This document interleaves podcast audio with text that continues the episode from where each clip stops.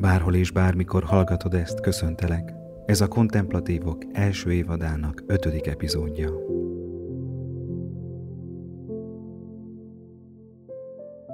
Hát kedves kontemplatívok, szeretettel köszöntelek benneteket így a két ünnep között. Áldott ünnepeket kívánok mindenek előtt természetesen ez a két ünnep közötti nek nevezett időszak, ez mindig olyan, olyan misztikus ízzel bírt számomra, hogy a két ünnep között vagyunk. Hogy már egy kicsit karácsonyból kifelé, de még szilveszter, új év még az nincsen, hanem a két ünnep között.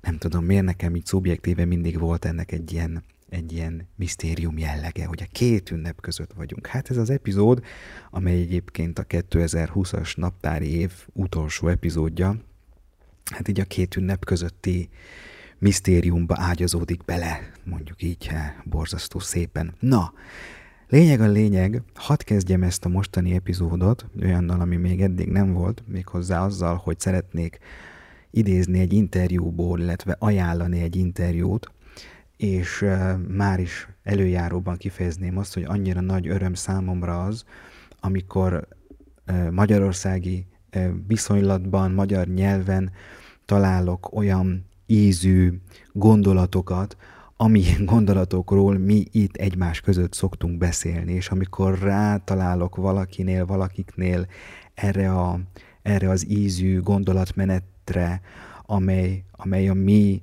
sorozatunkban, hogy elég sokszor előkerül, erre a beszédmódra, erre a nyelvezetre, hát akkor nagyon tudok örvendezni. És most hagyj idézzek egy ilyen interjúból, olyan nagy öröm számomra természetesen, hogy Magyarországon vannak nagy kontemplatív mesterek, akiktől nagyon-nagyon sokat lehet tanulni, és magam is sokat tanulok tőlük. Az egyik ilyen, akivel az interjú is készült, nem más, mint a híres Mustó Péter, jezsuita atya, akit biztos sokan ismertek. És a válaszonline.hu készített vele egy hosszú, nagyszerű karácsonyi interjút, amelynek a teljes elolvasását egyébként szívből ajánlom mindenkinek, mert eh, egy nagyszerű látásmóddal közelít nagyon sok témához. Ajánlom tényleg szívből az egész interjúnak az elolvasását, de hagyj idézzek ebből az interjúból néhány olyan gondolatod, amely rá rímel mindazokra a gondolatokra, amelyekről mi itt együtt eddig beszéltünk, a kontempláció, a jelenlét, kapcsán. És Péter atyának a szavai, a tanítása nagyon-nagyon párhuzamos mindazzal, amit eddig elmondunk, és olyan jó egy ilyen, egy ilyen idős, bölcs mester szavaiban újra hallani azokat a gondolatokat, amelyek számunkra is itt, akik itt együtt vagyunk, nagyon-nagyon fontosak. Péter atya nyilatkozik a járványjal együtt járó bizonytalanság kapcsán, és elmondja, hogy ez, ez mindig része egyébként az életünknek, hogy bizonytalanság van, hogy a, a, a halálnak a közelsége, az, az mindig egy, egy, egy velejárója az életünknek, és ezzel meg kell tanulnunk együtt élni, hogy nem tudunk mindent kontrollálni. Az életünk alapvetőleg ezzel a bizonytalanság faktorral van öm, megpecsételve. És éppen ezért öm, meg kell tanulnunk ezzel a bizonytalansággal együtt élni. Így mondja ezt Mostó Péter az interjúban, és most idézem őt. Én azt tanítom, ezzel a bizonytalansággal és a biztos halál tudatával kell élnünk, és így is lehet szépen élni, reménységgel és örömmel, mert így is lehet örülni a szép időnek, az embertársaimnak, egy jó vacsorának, sorolhatnám. Amikor betegségek jöttek rám, amikor éreztem, hogy öregségem visszafordíthatatlan, amikor ráksejteket találtak bennem, mindig végig kellett játszanom magamban, hogy ne arra fókuszáljak, amitől félek, hanem a félelem ellenére, a gyógymódok keresése mellett próbáljak megmaradni az életnek azon az oldalán, ami örömtelivé, érdekessé, meglepővé teszi. A riporter kérdése, mi segítette ebben? A válasz.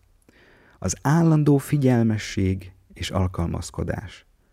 Hogy ne a megszokott dolgokhoz ragaszkodjak, ne a múltba vágyódjak.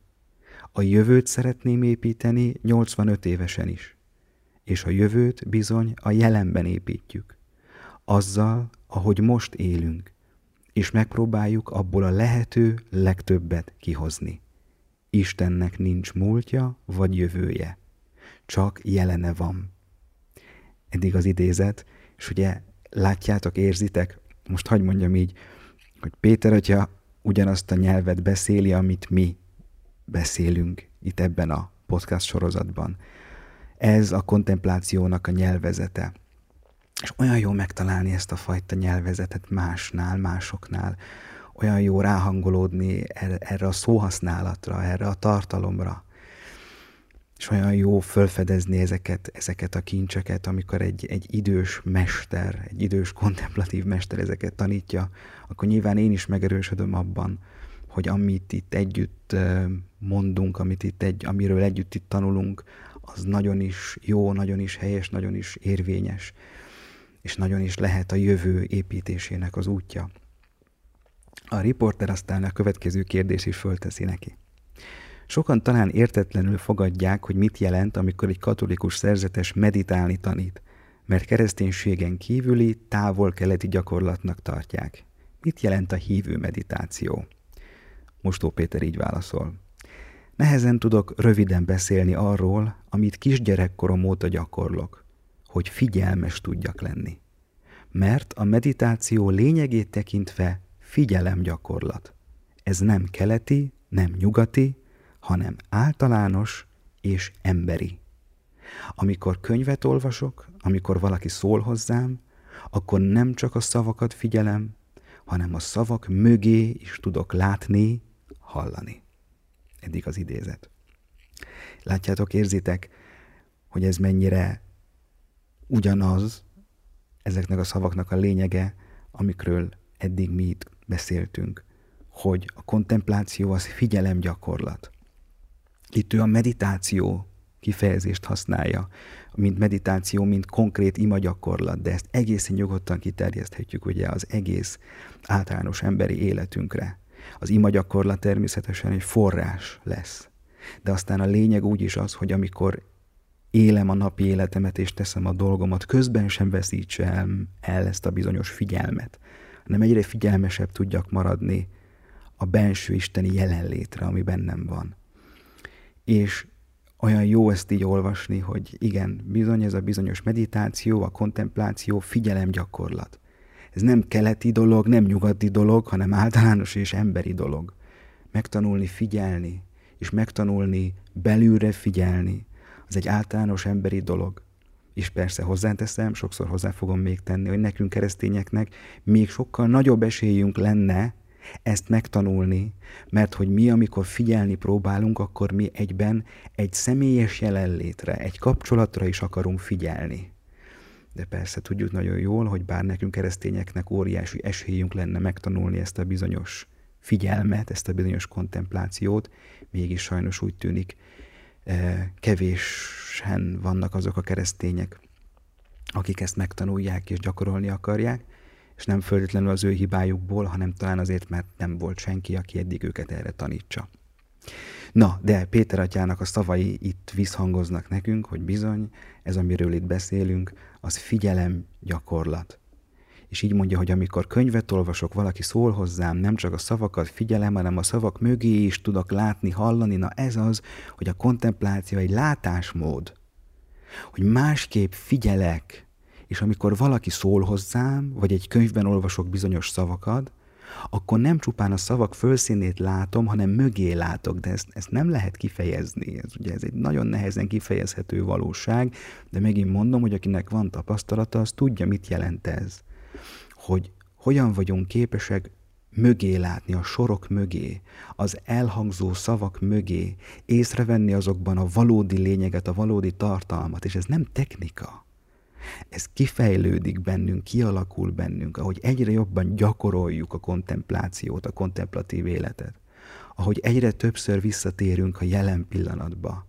Ahogy egyre többször rácsatlakozunk a benső isteni erőforrásunkra, úgy leszünk egyre jobban képesek arra, hogy az elhangzó szavak mögé tudjunk látni, és abban észrevegyük a valódi tartalmat, észrevegyük azt a szemét, aki azokat a szavakat mondja, és ezzel megváltozzon egészen a látásmódunk mindarról, amit hallunk, látunk, olvasunk.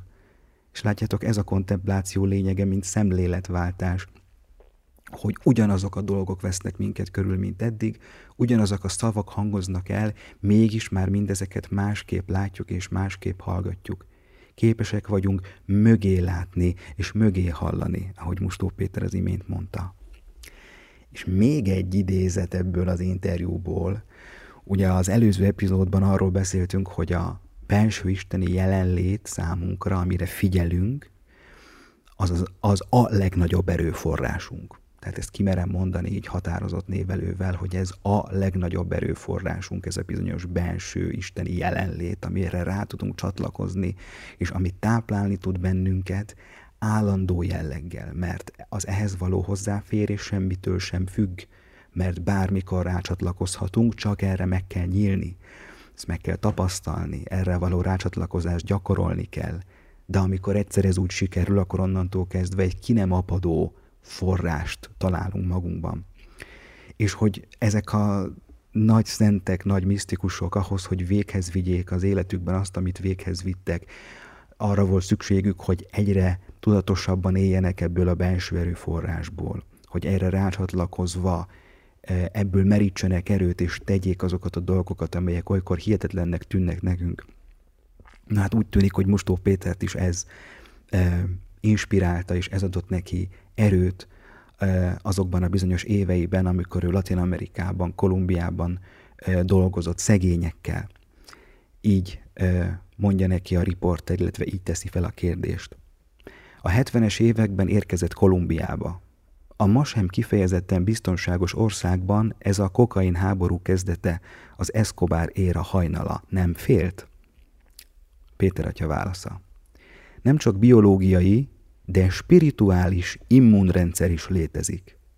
Belső dolog ez, amit nem mi irányítunk, de véd bennünket, mint az őrangyal. Nem azt jelenti, hogy nem történhet semmi baj, de ha elindulsz az úton, ami a tiéd, akkor a lelked ereje védelmez. Én ezt tapasztaltam. És igen, féltem sokszor. Volt is okom rá. Eddig az idézet. Látjátok, na, pontosan erről van szó. Itt Mustó Péter tanúságot tesz erről a belső erőforrásról. Ami nem azt jelenti, hogy amikor erre rácsatlakozunk, akkor megszűnik bennünk a félelem. Igenis van bennünk félelem. És ő, ahogy mondja, volt is oka arra, hogy azokban a nehéz években ott Kolumbiában ő igenis féljen bizonyos külső veszélyektől. Amikor valaki belülről él, az nem azt jelenti, hogy nem fél, hogy nem jön rá a félelem érzése, hanem azt jelenti, hogy a félelem érzése ellenére, akár azzal együtt, akár azzal párhuzamosan tudja tenni a dolgát, tudja véghez vinni a küldetését, tudja tenni a jót, azt, amit neki meg kell tennie. Nagyjátok gyönyörű kifejezés módja ez ennek a nagyon-nagyon egyszerű emberi valóságnak. Csak ezt úgy ugye valahogy túl szoktuk misztifikálni magunkban, főleg amikor a szentekre gondolunk, és azt mondjuk, hogy a szentek nem féltek, nem szorongtak soha semmitől, ők, mivel egészen el voltak telve Istennel, ezért nekik minden könnyen ment. Nem úgy tűnik, hogyha kicsit reálisabban olvassuk ezeket az élettörténeteket, és mondom az előbb említett interjúnak a kifejezései nagyon hozzásegítenek bennünket ahhoz, hogy ezt mélyebben megértsük, nem a félelemnek a hiányáról van szó, nem a szorongás hiányáról, bár persze, hogy ezek nyilván csökkenhetnek bennünk, és hogy a félelem és a szorongás elérhet bennünk egy óriási mértéket, ami nyilván meggátolhat minket rengeteg dologban, és hogy ne a, a benső gyógyulásunknak lenne egy óriási jele az, amikor a félelem és a szorongásnak ezek az extrém szintjei bennünk csökkennek de ez nem azt jelenti, hogy tökéletesen és teljesen elmúlnak. A benső szabadság, a benső forrásból való élet sokkal inkább azt jelenti, hogy bár vannak bennünk még félelmek, szorongások, de képesek vagyunk élni ezekkel együtt, és képesek vagyunk tenni a jót és tenni a dolgunkat annak ellenére, hogy olykor felmerülnek bennünk ilyen érzések. Látjátok, nagyon jó ezeket a szavakat olvasni, amiket Péter atya ebben az interjúban mond, annyira rárímel ez arra a témára, ami nekünk is itt annyira fontos, hogy bizony spirituális immunrendszer is létezik. Ez egy benső dolog, ez egy benső erőforrás, és ez egyszerűen kialakul bennünk. És bár olykor félünk, és bár olykor néha nehéz érzéseink vannak, vagy logikátlan gondolataink, tehát ez az egész benső világunk tud még forrongani, de ennek ellenére a benső erőforrása való rácsatlakozás ad egy olyan fajta szabadságot, ami által tudjuk tenni a dolgunkat, tudjuk tenni, ami helyes. És azt hiszem, ez egy, ez egy, ez egy gyönyörű um, életfeladat, és egy nagyszerű békét és boldogságot adó életfelfogás. Na, ennyit akartam idézni ebből a bizonyos interjúból. Ha érdekel benneteket az interjú többi része, amit mondom, nagyon ajánlok elolvasásra, akkor a válaszonline.hu-ra kell rácsatlakozni. És akkor menjünk tovább a témánkban. Előbb is említettem már ugye ezt a kifejezést, hogy a, a jelenlét, tehát a kontemplációt tanulni kell, gyakorolni kell. Igen, van, ami ebben rajtunk is múlik. Tehát nagyon sok mindent megtehetek én magam, saját erőmből, saját képességeimből, saját akaratomból, hogy mélyüljek a kontemplációban, hogy egyre jobban jelen tudjak lenni. Ezt lehet emberileg tanulni. Ezt lehet emberileg gyakorolni. Van, ami rajtam múlik. Tehát nem mondhatjuk azt, hogy a kontempláció pusztán és kizárólag és százszázalékosan isteni ajándék, semmi nem múlik az emberen. Isten ezt valakinek vagy megadja, vagy nem. Aki megkapja, az tudja használni, aki nem kapja meg, az meg ezt az egészet akkor elfelejtheti. Úgy tűnik, hogy ez nem igaz. A kontempláció nem pusztán ajándék. Természetesen, hogy ez hogy az a tapasztalat, amit, amit, amit megszerzünk ennek kapcsán, hogy erre ráébredhetünk, abban óriási része van Isten szerető cselekedetének, az ő kegyelmének, mondjuk így. De én biztos vagyok abban is, hogy ő senkit nem válogat ki úgy külön, hogy valakinek megadja, valakinek nem adja meg. Biztos vagyok benne, hogy ha egy szerető Istenről beszélünk, akkor ő ezt mindenkinek meg akarja adni. És minden egyes embert el akar vezetni arra, hogy megtapasztalja az ő jelenlétét. Tehát ez nem arról szól, hogy ki kapta meg, hanem, és ki nem kapta meg, hanem arról szól, hogy minnyáján megkapjuk ezt az ajándékot, ha megtesszük-e azt, ami rajtunk múlik ahhoz, hogy ez az ajándék egészen szubjektíven a miénké váljon, és tudjuk a, tudjunk abból élni, fel tudjuk azt használni. Tehát nem mondhatjuk azt, hogy én nem kaptam meg a kontempláció kegyelmét, azért nem tudom csinálni.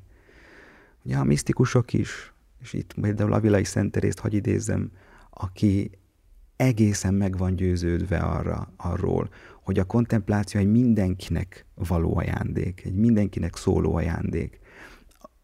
Egyes műveiben még kicsit kételkedik, és úgy felteszi a kérdést, hogy hát lehet vannak egyesek, akik megkapják, mások, akik nem kapják meg, de ahogy ő maga is halad előre a tapasztalatban, későbbi műveiből már egészen világosan kijön az, hogy igen, a kontempláció, amennyiben az az Isten jelenlétére való tudatos figyelem, az ehhez való képességet mindenki megkapta.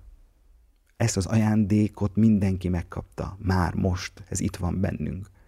Csak meg kell tennünk, ami rajtunk múlik. Meg kell tennünk a saját dolgunkat ebben, hogy ez az ajándék bennünk kifejlődjön, hogy ezt az ajándékot megfelelően tudatosan használni tudjuk. A Vilai Teréz egyébként nagyon sokszor mondja így az összes műveiben, hogy tegyétek meg azt, ami rajtatok múlik, még ha csupán az egy kis dolog is. Ne várjátok csupán azt, hogy majd eljön az ajándék, hanem tegyétek meg azt, ami rajtatok múlik. Még hogyha ez egy nagyon apró lépés is, de azt nekünk kell megtenni, az rajtunk múlik. És hogy Teréz ilyen realisztikus módon beszél erről, annak az oka az is, hogy hát ő nagyon jól tudja, hogy általában úgymond a kapcsolatoknak mindig két főszereplője van. A kapcsolat, amely két személy között létrejön, abban mind a két személynek megvan a maga dolga, megvan a maga feladata, megvan a maga felelőssége. És ezt emberi kapcsolatainkban nagyon jól tudjuk. Mindkét szereplőjének a kapcsolatban, mindkét szereplőnek a kapcsolatban tennie kell a dolgát, ami rajta múlik, és hogyha az egyik nem teszi azt, ami rajta múlik, akkor a másik tekerhet ezerrel, lehozhatja az égről akár a csillagokat is, akkor az a kapcsolat el fog fonnyadni. Az a kapcsolat el fog sorvadni. Amikor az egyik fél totálisan passzív, nem csinál semmit, a másik pedig csak aktív, akkor az a kapcsolat sajnos halára van ítélve. Az, hogy egy kapcsolat dinamikusan működjön és fejlődjön, így mindkét félnek meg kell tanulni adni és befogadni. Passzívnak és aktívnak lenni. Mindkét félnek megvan a maga dolga a kapcsolatban ahhoz, hogy a kapcsolat fejlődjön. És mennyire érdekes, hogy az Istennel való kapcsolatunk is ugyanilyen? Megvan az ő dolga is a kapcsolatban, és megvan az én dolgom is a vele való kapcsolatban. És most persze, most mondhatjuk nyugodtan azt, hogy, a, hogy az arányok, hogy most e, Istennek a, a része ebben a kapcsolatban nyilván nagyobb. Jó, mondhatjuk ezt, de szerintem nem érdemes ezt számilag lebontani, hogy Isten dolga a velem való kapcsolatban 90 százalék, vagy, vagy 95. Oké, okay, mondhatjuk ezt így szimbolikusan számokkal, de hogyha én azt a rajtam múló 10, 5 vagy 1 százalékot nem teszem meg, akkor Isten megteheti a 99-et, az nem fog az életemre hatást gyakorolni, és nem fog az életem átalakulni. Isten úgymond hiába tesz meg mindent értünk, hogyha mi a saját döntésünkkel, saját akaratunkkal meg nem nyílunk, és valahogy el nem kezdjük őszintén alázattal megtenni azt, ami rajtunk múlik és talán Navilai Szent Teréz életében bekövetkező változás is nagyon hasonlóképpen történt, hogy Isten évtizedekig próbált vele és érte mindent megtenni, amit csak lehetett. De Teréz nem volt nyitott erre. És mondom, ilyen szempontból Isten szegény tekerhet, és udvarolhat, és próbálkozhat, és csinálhat akármit. Ha mi ellenállunk, ha nincs bennünk nyitottság, ha nem tesszük meg azt, ami rajtunk múlik, akkor ő hiába tesz meg mindent. Akkor ez az egész, amiről beszélünk, a tapasztalat, a belső erőforrás, az élet átalakulása, az nem lesz a miénk. Mert van ott valami, ami csak és kizárólag rajtunk múlik, amit Isten nem fog helyettünk megtenni. Mert ha helyettünk megtenné, akkor megszűnne a kapcsolat, akkor lenullázná az én szabadságomat. Mivel mi szabad emberek vagyunk, a szabadságunk pontosan erre való és erre szolgál, hogy ezáltal megtegyük azt, ami egy valódi dinamikus szeretet kapcsolat kialakulásához szükséges. Ha Isten megtenné helyettünk azt, akkor az már nem a mi döntésünk lenne, és akkor nincs szeretet. Akkor egy ilyen e, automata, robot jellegű kapcsolatunk lenne Istennel, amiben nem is mi működünk. Amikor én szeretek, amikor én mondok igent, akkor az a saját akaratom által válik hitelessé és valódivá, mert én döntöttem el, és nem más helyettem. Csak akkor beszélünk szeretetről, amikor valaki úgy dönt saját, szuverén akaratából, hogy szeretni akar, és igent mond egy másik személynek.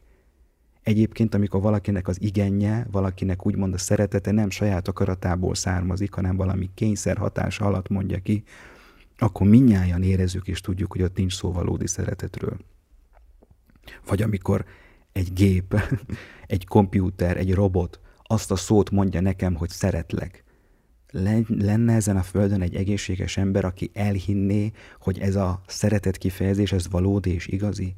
Pedig az a szó hangzik el, amelyet olybá vágyódunk, hogy halljunk, és mégis tudjuk, hogy az nem a gépnek a saját akaratából származik, hanem az egy program. Bár a kifejezést azt mondja, amit szeretnénk hallani, de nem hisszük el, hogy az valódi és igazi, mert nem a másik félnek a saját szabad döntéséből származik. Látjátok, úgy tűnik, hogy az Istennel való kapcsolatunk is ilyen. Ő megtehet értünk mindent, elvihet a tapasztalatnak a küszöbéig, segíthet mindenben, ami rajta múlik, hogy mi végre hozzáférjünk az ő jelenlétéhez a lelkünkben, és rácsatlakozzunk végre az ő szeretetére, de hogyha mi nem tesszük meg, ami rajtunk múlik, akkor ez egyszerűen a maga teljességében nem fog létrejönni. És lehet, hogy ami rajtunk múlik, az egy apróság. Lehet csak egy kis dolog. De ha azt nem teszem meg, akkor, mondom megint csak, akkor mindennek vége. Akkor ennek az egész valóságnak az átalakító ereje nem lesz az enyém. Másik nagy kármelita misztikusunk keresztes Szent János tanítja azt egy olyan gyönyörű szimbólummal, hogy teljesen mindegy, hogy a, a madár vasláncokkal vagy egy vékony cérna szállal van megkötve. Egyik módon sem tud repülni. És látjátok, olykor mi is így vagyunk ezzel, hogy már nem vasláncok tartanak minket fogva, hanem csak egy cérnaszál. De ha azt nem vágjuk el, akkor épp úgy nem fogunk tudni repülni. Gyönyörű szimbóluma ez annak, a, annak kifejezésére, hogy olykor milyen keveset kéne megtennünk ahhoz, hogy valami óriási változás az életünkbe bekövetkezzen.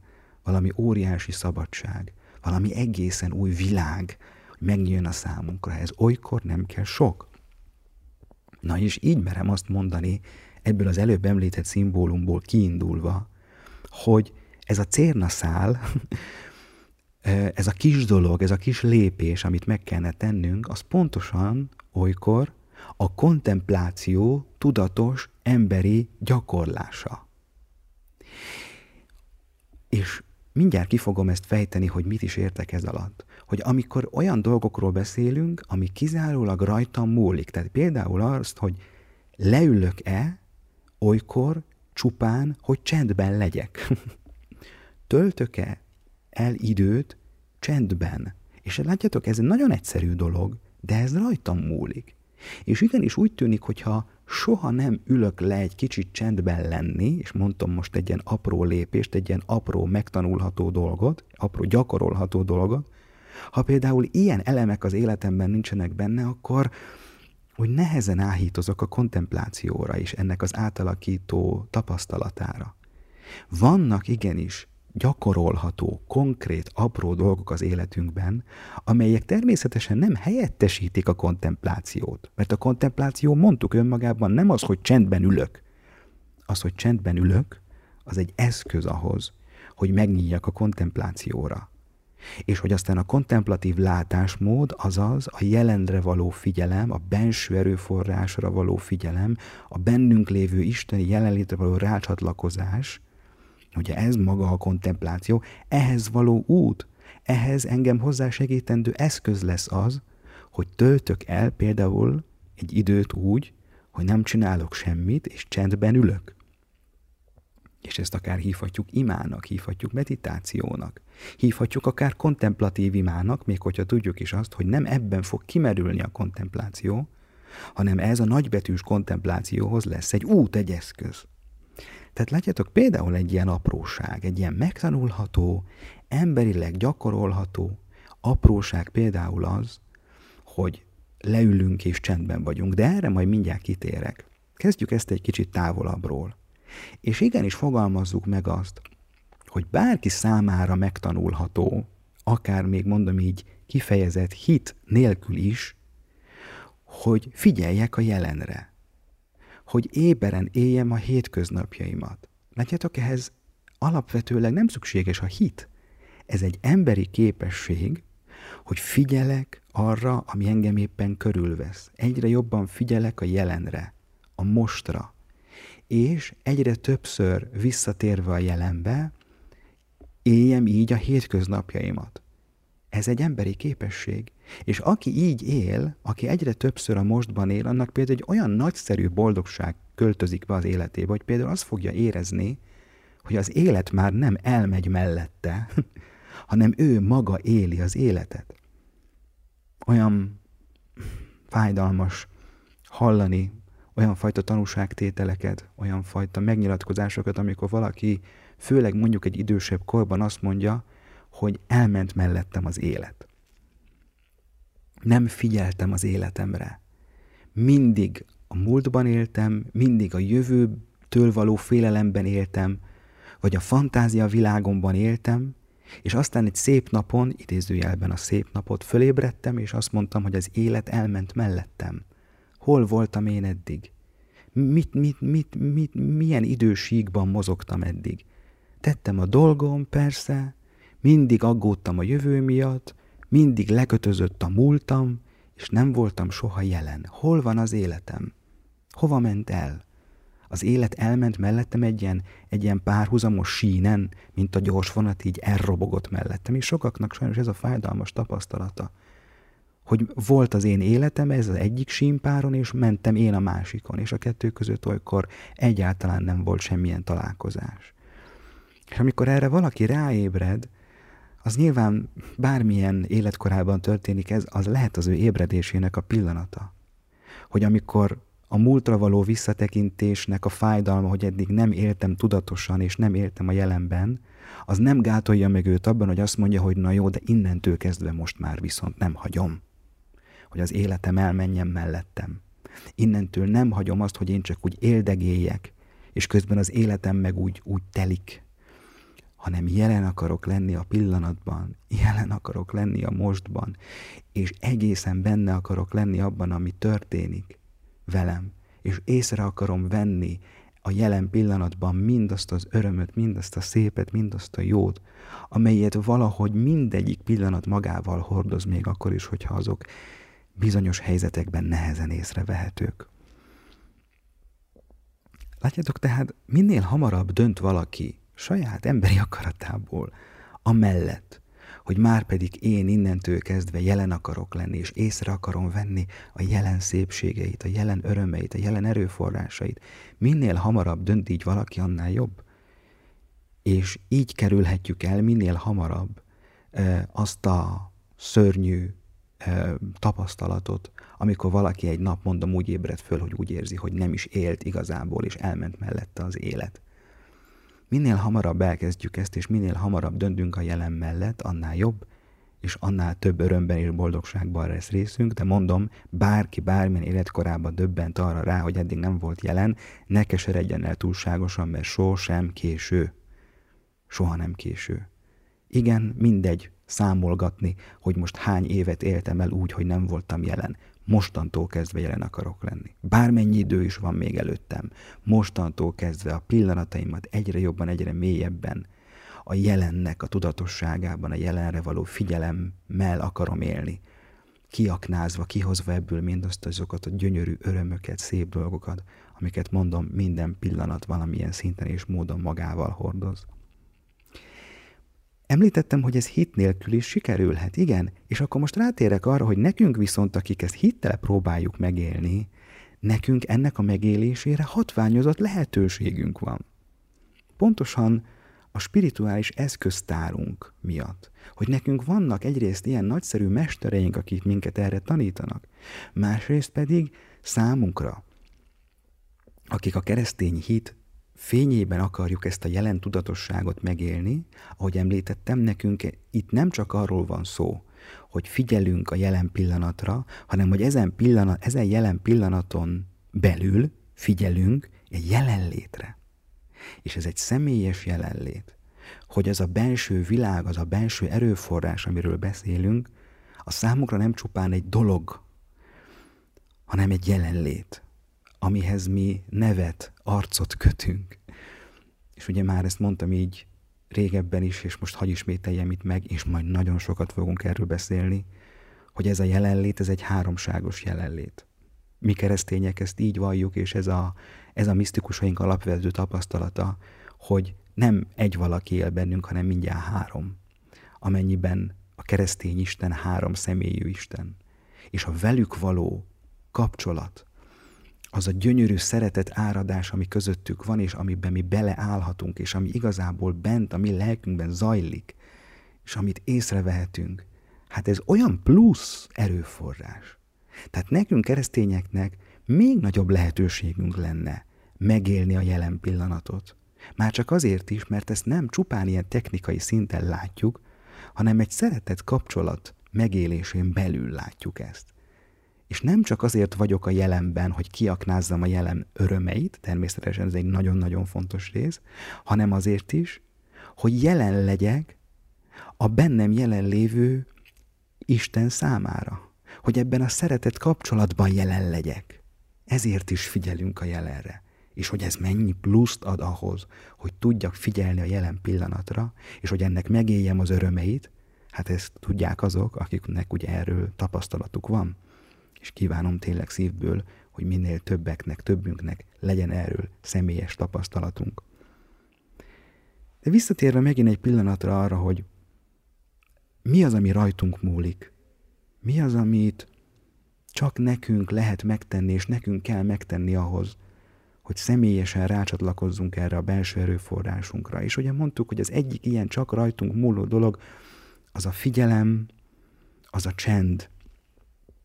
És most beszéljünk a figyelemről úgy általában, mert ez, ez egy egészen emberi képesség, hogy, hogy valaki elkezd figyelni arra, ami éppen vele történik. Nem máshol jár a fantáziájában, hanem figyel.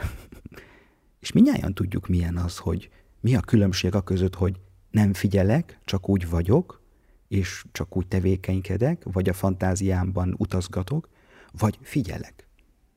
És ez lehet egyébként ebben a pillanatban ki tudod most próbálni, hogy engem hallgatsz, mert lehet, nem tudom, az előző percekben, pillanatokban teljesen természetes módon előfordulhatott veled az, hogy nem figyeltél arra, amit mondok. Ez most nem egy ilyen vád, ez egy teljesen egészen emberi tapasztalat, hogy lehet, hogy hallottad a hangomat, de lehet valami más járt éppen a fejedben, és nem sikerült éppen figyelni arra, ami elhangzott. Ez nem baj, megtörténhet, ez csak egy példa. És tudod, mi a különbség, amikor nem figyelsz, nem vagy jelen, csak zajlanak körülötted a, a dolgok, az események, a, a, a hangok hangoznak, és ezek ott vannak körülötted, de nem figyelsz rájuk, és milyen az, amikor figyelsz. Ez most egy ilyen, ilyen hangot próbáltam kiadni, mint a csettintettem volna, hogy figyelek. Aha. Egészen más figyelni, mint nem figyelni. És ez lehet triviálisan egyszerű dolognak tűnik, Mégis érdemes ezt a kettőt magunkban jól elkülöníteni és megkülönböztetni, hogy óriási különbség van a között, hogy figyelek vagy nem figyelek. És a kontempláció itt kezdődik. Kezdünk megtanulni figyelni. A mai világban, bár zárójelben megjegyzem, nagyon nem szeretem ezt a kifejezést, hogy mai világ, mert mindig volt egy mai világ, és minden történelmi korszaknak megvan a maga nehézsége és a maga jó oldala, tehát nem akarom azt mondani egy ilyen, ilyen csak ilyen pejoratív szájíze, hogy a mai világ, hogy ezt általában szokták használni, főleg egyébként sajnos egyházi berkeken belül ez a mai világ, ugye nagyon, nagyon pejoratív színezetet ölthet, tehát én ezt nem így akarom használni, de hogyha mégis ki akarom emelni azt, hogy a mai kultúrának, a mai emberi közösségeknek van egy sajátos nehézsége a mai korunkban, tehát a 21. században, akkor ezt azért kimerem mondani, hogy a mai korban nehezebb figyelni, mint régebben. Nehéz számunkra a figyelem. A figyelem persze mindig tanulást igényelt, úgy én gondolom, amióta az ember ember, tanulni kellett azt, hogy hogyan figyelünk. De a mai korban plusz tanulásra van szükségünk. Mire alapozom mindezt? Hát arra, hogy annyi minden tényező vesz bennünket körül, akarva akaratlanul, ami a figyelmünket eltéríti valami másra. Mennyi-mennyi impulzus vesz bennünket körül, amiknek valahol a célja mindenképpen az, hogy a figyelmünk azokra irányuljon. Mennyi ilyen impulzus van, ami kívülről jön. Mennyi hang, mennyi zaj, mennyi kép, mennyi fény, mennyi ilyen mesterséges, elektronikus mm, behatás ér bennünket. És megint csak megjegyzem, önmagukban nem ezekkel van a baj. Tehát nem arról van szó, hogyha kiiktatnánk az összes képet, hangot, zajt, fényt, stb. az életünkből, akkor hirtelen megtanulnánk figyelni és kontemplatívak lenni. Nem. Nem erről szól a dolog. Attól még nagyon is élhetnénk a saját kis fantázia világunkban, és soha nem, vagy, soha nem tudunk jelen lenni attól, hogy mondjuk külső behatásoknak tömege nem ér bennünket. Tehát elvonulhatunk mi a legcsendesebb remete lakba is, vagy a barlangba, ott sem biztos, hogy csupán ettől automatikusan kontemplatívvá válunk. De úgy éljük az életünket, ugye manapság, hogy nagyon-nagyon érnek bennünket kívülről ezek a behatások, ezek az impulzusok, és ezek kicsit úgy is tudnak működni, mint a drog, hogy amikor ezek érnek bennünket, akkor hozzászokunk, és amikor a hiányukat tapasztaljuk meg, akkor pedig érzünk valamilyen fajta elvonási tünetet. És éppen ezért nagyon nehéz leállni és figyelni, mert a belső világunk, a pszichés világunk, mint hogyha olykor hozzá lenne kicsit szokva ezekhez a külső impulzusokhoz, mintha függői lennénk ennek. És amikor nincsenek ezek a külső impulzusok, hangok, zenék, zajok, képek, fények, akkor hirtelen egy ilyen vákumban találjuk magunkat, egy ilyen ürességben, és nem tudjuk, hova nyúljunk, mit csináljunk, és úgy rosszul érezzük magunkat. Rosszul érezzük magunkat a csendben, az impulzusoknak a hiányában. És ez persze, mint minden elvonási tünet, átmeneti. Ez nem tart örökké. Ez ki kellene egy kicsit bírnunk ahhoz, hogy aztán hozzászokjunk az impulzusmentes léthez, hogy ahhoz a csendhez, ahhoz a zaj, kép, hang, fénymentes jelenléthez hozzá tudjunk szokni, és annak örülni tudjunk, ahhoz kellene egy kis idő, és közben, hogy el tudjuk viselni azt, hogy ennek a, ennek a hiányának a fájdalma vagy a, vagy a zavara úgy érint bennünket. És éppen ezért merem azt mondani, hogy ahhoz, hogy kontemplatívak legyünk, hogy belülről tudjunk élni, meg kell valahogy szoknunk azt, hogy igenis néha engedélyezünk magunknak olyan fajta időszakokat, olyan fajta perceket, akár amikor nem érnek bennünket külső impulzusok, vagy nem annyi ér bennünket, mert talán ezeket egészen kiszűrni soha nem lehet, de mégis valahogy ezt megengedjük magunknak, annak ellenére, hogy kezdetben ez zavaró, hogy kezdetben nem tudunk vele mit kezdeni, hogy unatkozni fogunk, hogy rosszul érezzük magunkat benne, de aztán ez elmúlik, és rá fogunk tudni érezni az egyre impulzusmentesebb csendességnek, egyszerűségnek az ízére. Hadd zárjam ezt az epizódot egy példával, mert én ezt egyszer valakikkel úgy kipróbáltam, hogy ez hogy is működik. Ez egyik lelki gyakorlatomon történt, ez, amit még Kunszent Mártonban tartottam, és pont ez volt a témánk, egy háromnapos lelki gyakorlat témája, hogy, hogy jelenlét, kontempláció, figyelem, és hát elkövettem azt a merényletet a lelki gyakorlaton jelenlévő testvéreinkkel, hogy bemutattam nekik természetesen két részletben, nem egyszerre, mert azt nagyon sok lett volna, azt a bizonyos dokumentumfilmet, amit lehet többen láttatok már, aminek az a címe, hogy A Nagy Csend. A Nagy Csend, amely egy 2005-ben készült dokumentumfilm, a Grand Chartreuse Kármelita, már majdnem Kármelitát mondtam, a K betű, igen, a Grand Chartreuse kartauzi szerzeteseknek az életéről szól.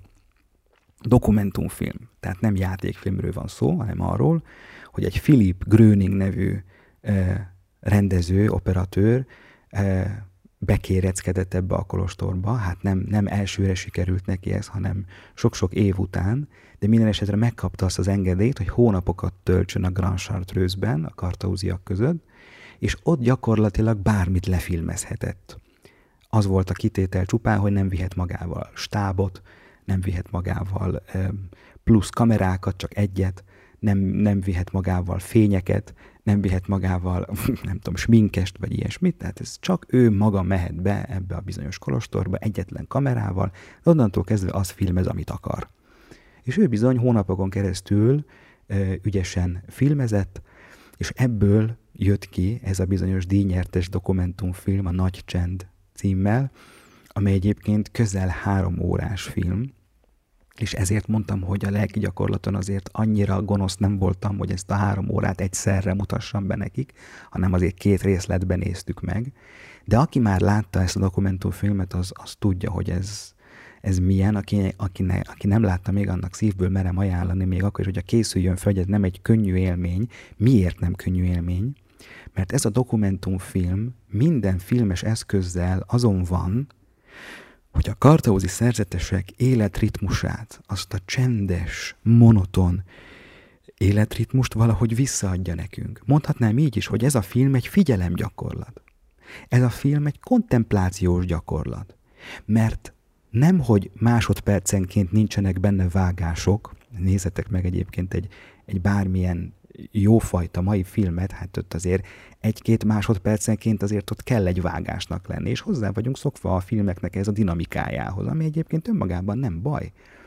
De ez a film ez olyan, hogy például perceken keresztül szemlélünk egyetlen képet, például az, hogy esik a hó, vagy az, hogy esik az eső, de perceken keresztül, vagy az, hogy a szerzetes imádkozik, és látjuk, ahogy ő éppen, éppen mozdulatlanul meditál.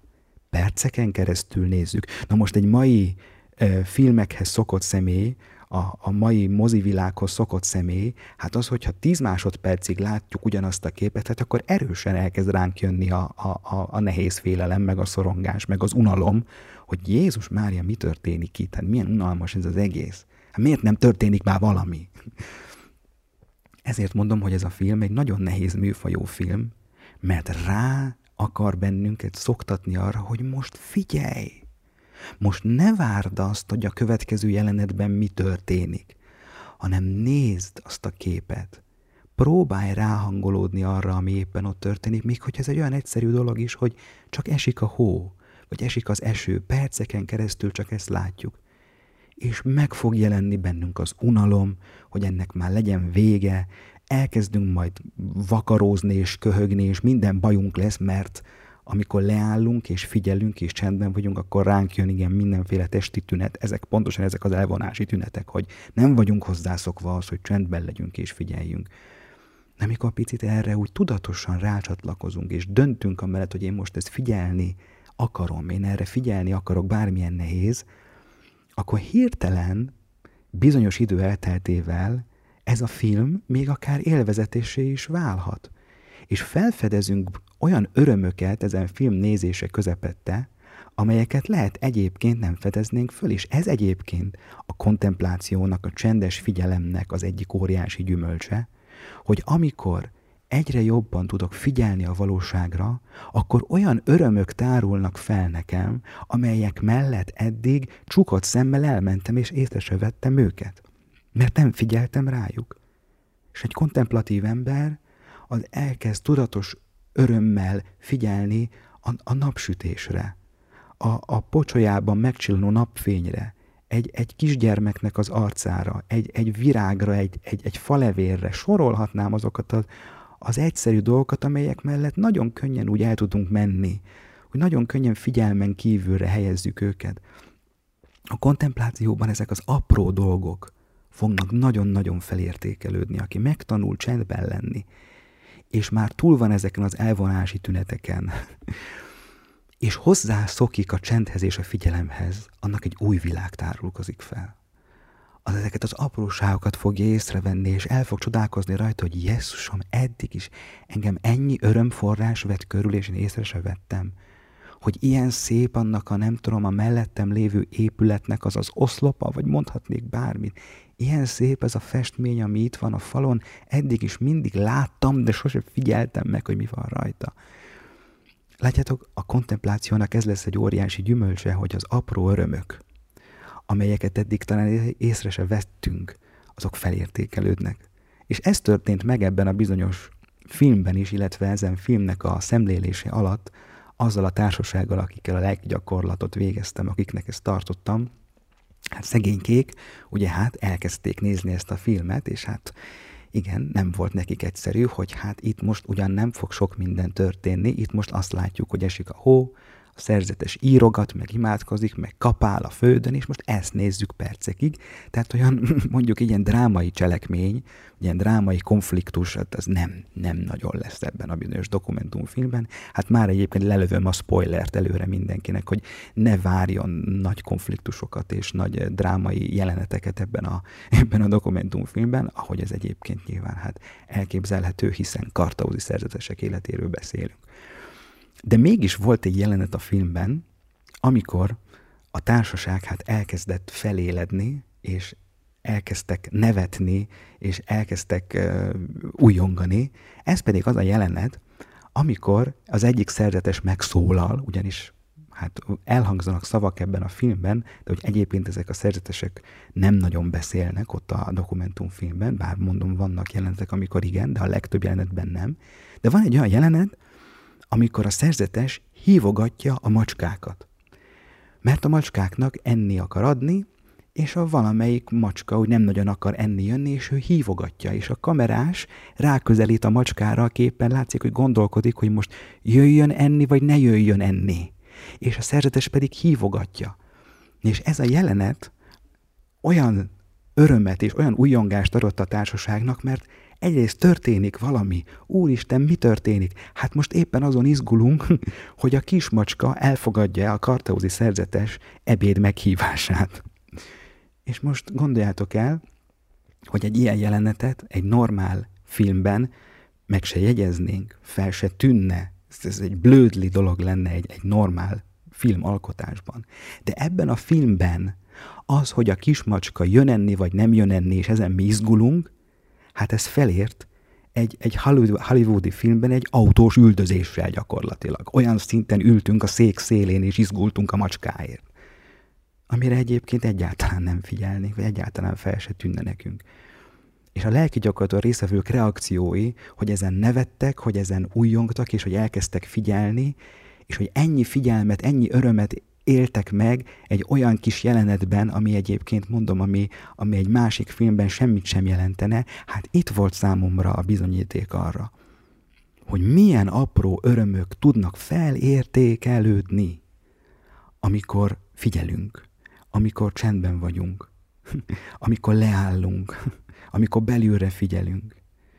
És látjátok, na ez az a film, ami, ami megtanította a lelki gyakorlató arra, és nekem is egy óriási tapasztalat volt abban, hogy bizony nagyon-nagyon érdemes rácsatlakozni a belső erőforrásunkra, és emiatt pedig figyelni a jelenre, mert olyan apró örömök értékelődnek föl, olyan dolgokat veszünk észre, amik mellett eddig simán elmentünk. És látjátok éppen ezért az életünk állandó, állandó örömmé válik, és ezt most nem úgy értem, hogy minden pillanatban emocionális örömet élünk át, hanem úgy értem, hogy mindig megvan körülöttünk bennünk annak a lehetősége, hogy valamiben észrevegyünk szépet, örömet. A legegyszerűbb dolgokban is. És ez a kismacskás jelenet pontosan ezt, ezt mutatta. Igen, ez volt nekünk az autós üldözés. Annyira izgultunk érte, és annyira újongtunk, amikor ott valami aztán történt.